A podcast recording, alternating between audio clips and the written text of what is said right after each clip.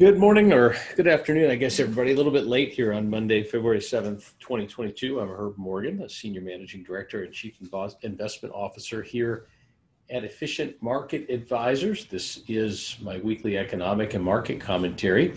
For those of you that want to follow me intra week, you can catch me on uh, LinkedIn, just Herb Morgan, or uh, Twitter at ETF underscore strategist. The presentation you're seeing and or hearing, if you're listening to the podcast version, is designed for use with both investors and financial advisors, each of whom are expected to make their own investment decisions. Nothing contained in this presentation should be treated as investment advice. There are no recommendations for the purchase or sale of any securities. We had a good, solid up week in equities last week and a corresponding down week in fixed income. The exception in fixed income, of course, was floating rate notes because they are presumed it's presumed that the coupons will float higher as the Fed raises interest rates, so they're holding their value a little bit better than say a 20-year plus Treasury index, which was down almost three percent on the week. Why did earnings go? Why did uh, stocks go up last week? Well, earnings were really strong. They continue to exceed expectations uh, despite uh, a notable big miss from Facebook parent company Meta Platforms last week, a big S&P uh, 500 name. Let's move on and get into the economic data. Largely good, um, not necessarily as good as 30 or 60 days ago as we realized impacts of the COVID 19 Omicron variant on economic activity. Let's start with Chicago PMI. This is a regional PMI. Anything above 50 is expansion. Estimate was 61.5, came in at 65.2, so it's a big beat, very big, uh, strong manufacturing activity out of the Chicago region. Employment's still a little weak there, uh, but that's a really good number, and there's no doubt that employment will have to fo- follow to meet with that demand. In terms of a national survey, the survey from Markit uh, their PMI came in at 55.5. That's a strong number, not as strong as the 57.7 the prior month. And you can see here on the right, slow stair stepping down. So definitely the economy is deselling off of that sort of reopening, the huge reopening bump of 2021. But by all means, 55.5 is a, is a pretty good number. ISM, a competitor manufacturing reading, also for the month of January, uh, fell a little again to a very high 57.6. I mean, see here below the red line of 50, this is COVID, right? This is the economic shutdown, then the reopening at a very high level, moderating a little bit. I don't see this as a big deterioration in aggregate demand. I see this as moderation after the big opening and some lingering impacts of uh, COVID related, shutdown related, specifically, as I mentioned, to the Omicron uh, variant.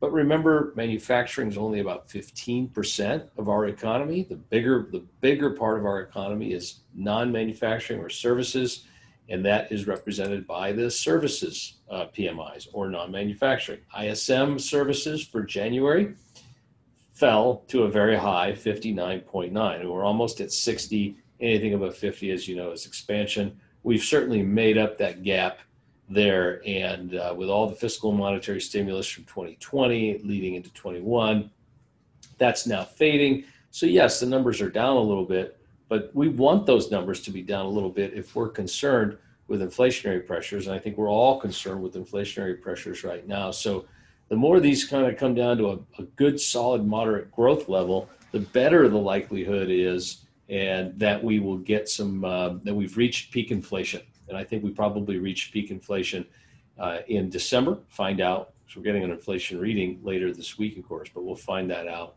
uh, pretty soon. Sister reading from Markit, also in the services sector, wasn't quite as strong. Uh, only came in at 51.2 versus um, expectations of essentially 51 there, but that was quite a bit of a drop. Uh, re- reportedly, there Omicron related COVID uh, we'll have to wait and see if that sticks next month or comes back around.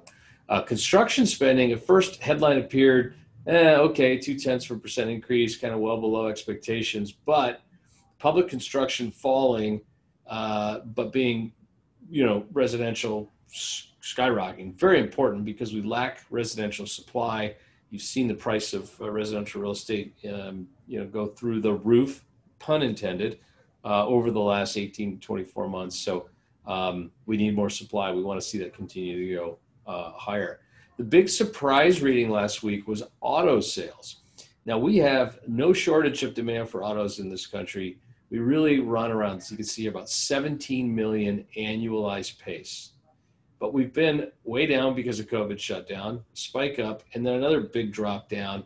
That was not because of a demand, was not because of a COVID shutdown. That was because of supply chain disruptions, the inability to get mostly computer chips needed for the manufacture of automobiles. A surprise jump in sales in January to a 15 million annualized pace when the estimate was only 13 and the prior month was 12.4. That tells me some easing of supply chain. I would bet almost anything that February comes back also in another high uh, reading as we get that further and further behind us. I've heard anecdotally news reports Ford still having chip problems, but I've heard uh, Mary Barra at GM saying that she saw uh, some significant easing of the chip shortages. So, two different automakers, two different issues. Um, that number was a surprise. Regardless, there's some some easing of the supply chain uh, disruption. Moving on to jobs, jobs openings and jobless claims. Initial claims fell to 238. That's a very low weekly number uh, in an economy the size of the United States, the population the size of the United States, signifies one of the strongest job job markets we've ever seen. In fact, Chairman of the Fed Powell said so last week in a speech where he thought it might be the strongest job market in U.S. history. Continuing claims fell as well. And of course, then we got the report on job openings, the JOLTS report, as it's called. That rose uh, to just under 11 million. So right there, you know, three, four, five months, right around this all-time high number of openings of 11 million, with only 1.6 million on collecting unemployment. There are other people who are unemployed who have exceeded, and there are other people who are electing not to be part of the denominator, not to be part of the labor force. So uh, we don't have the highest absolute number of employed people, but we're getting much, much closer two reports last week to say how many jobs were added um, in January. The first one was ADP, and that began, you can barely see it there on the right. That began with like what? We lost 300,000 as opposed to an expectation of gaining 180,000. Uh, leisure and hospitality were big in accounting for that decline. Likely those were some very temporary layoffs, uh, transitory, I hate to use the word, but transitory layoffs related to um, service sector impacts of COVID 19 Omicron variant. But that was followed up two days later with the Bureau of Labor Statistics report, uh, which says that payrolls rose 467,000. Uh, we and here leisure and hospitality were the big gainers. So there was something off between the two that'll usually get worked out in coming months. There's also a lot of statistical um, uh, seasonal adjustments, statistical adjustments that get that take place every year in January that can distort this number. So we take it a little bit of grain of salt. But the fact is, adding 467 and then adding another 400 to December and October and November also got revised higher. That's not here. Um, was just phenomenal. It just tells you again, it's a very, very strong labor market. No chance of uh, aggregate demand. So, why is the stock market so weak? Well, the stock market's so weak because we recognize this uh, these strong gains, that it was time to reverse the ultra aggressive monetary policy. And markets always wonder if that's going to be a smooth reversal or a, or a rocky reversal. Because once you raise interest rates or let the balance sheet run off, you know, money becomes more expensive and the calculus needed to make investment decisions, business decisions changes. Back to jobs. Average hourly earnings rose seven tenths of a percent, and they are up adjusted for inflation, 6% year over year. That's a real increase in the living standards and the purchasing power of American workers. Uh, I understand your skepticism because I share it when you think of things like gasoline and the price of a home, both up far more than that 5.7%. Uh, but it is uh, certainly welcome for those on that side. But for those that are in, in producing and trying to hire, it's difficult because at some point it begins to impact profit margins uh, profit margins being negatively impacted by higher labor costs. Uh, still, fourth quarter productivity was up strongly after a big drop. You can see the big drop in the prior quarter shot right back up, which brings unit labor costs uh, in line, obviously, when you have higher productivity. Factory orders, which normally are rocky, up and down, up and down, up and down, a volatile series, as we like to call it, down in December, four tenths of a percent. Not really a big deal, but it's just the first time in a long time because we've still been on this COVID related rebound and reopening. And that's a very small down month indeed. Now, what matters more than anything for stock prices in the long run is earnings. 278 of the 500 names have reported for fourth quarter so far. Average surprise is a beat of 6%. 213 of those 278 have beaten estimates, only 50 have failed. When we started this earnings reporting season, there was a lot of worry on the street that we were going to have to revise earnings estimates lower. They were going to start to roll over. Uh, at the time, it looked like 20% earnings growth for Q4 versus Q4 in 2020. Last week at this time, it looked like 24%. Today, as of this writing, it looks more like 30. So earnings estimates are actually getting revised higher. Still, it is a little bit difficult for me to believe they've got much higher to go given where we are with margins. And the only thing we're seeing pressure on in these earnings report is that sort of operating profit margins. Um, 43% of names have missed on margins so far. Uh, but for the most part, costs are being passed through. Higher wages are allowing consumers to, to purchase things, and we're adjusting well. If we get inflation behind us. If the Fed, you know, pulled off the Maestro Act and we start to see the monthly inflation numbers come down, um, this could be a good thing. However, I don't think it's very likely. Why don't I think it's likely? Well, Russia's about to invade the Ukraine. When Russia invades the Ukraine, the U.S. puts on economic sanctions on Russia.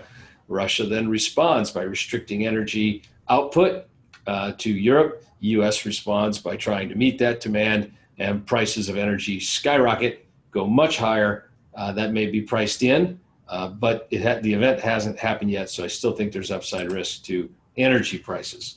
Okay, then you've got the S&P 500. It has corrected. You see, it's about an eight or nine percent correction there. People say, "Oh, is it a bear market? What's happening?" No, it really seems like just a textbook eight or nine percent correction. You can see the relative strength index came down to sort of that buy zone, and the market shot back up. Uh, we got below the 50-day moving average, but net what and the 200, but neither did the two of them ever cross. This looks to me like sort of a a classic bull market correction. Still, I have to I have to recognize that there is something now that hasn't happened in the last four or five bull market corrections, and that is this prospect of central bank tightening, not just in the U.S. but around the world. I think the one exception, big exception, of big central banks is China, who's in an easing mode. They're in a different cycle than we are at the moment. But what we see here is uh, the futures markets believe that on March 16th, the Fed will raise interest rates. And there's even about a 30% chance they could raise interest rates by 50 basis points, get started with a bang, sort of preempt this, get some of the inflation fears and angst out of the market quickly, show that they're serious. Uh, we have yet to see it. We don't know. Still more likely a 25 basis point hike. Economic data this week, not a ton. It's really more about earnings. Uh, we're going to continue to focus on S&P 500 earnings. But the big news is, you guessed it, CPI, the month over month CPI is expected to be up a half a percent. Annualize out, that's a pretty high number.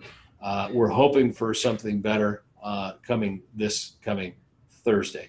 Thanks again for tuning in. Don't forget to like, thumbs up, recommend, tell a friend, post it, tweet it, all that stuff uh, the podcast Slaying Bulls and Bears. We make the complex and complicated simple and sensible. Thanks, everybody, for tuning in. I will be back to you again next week.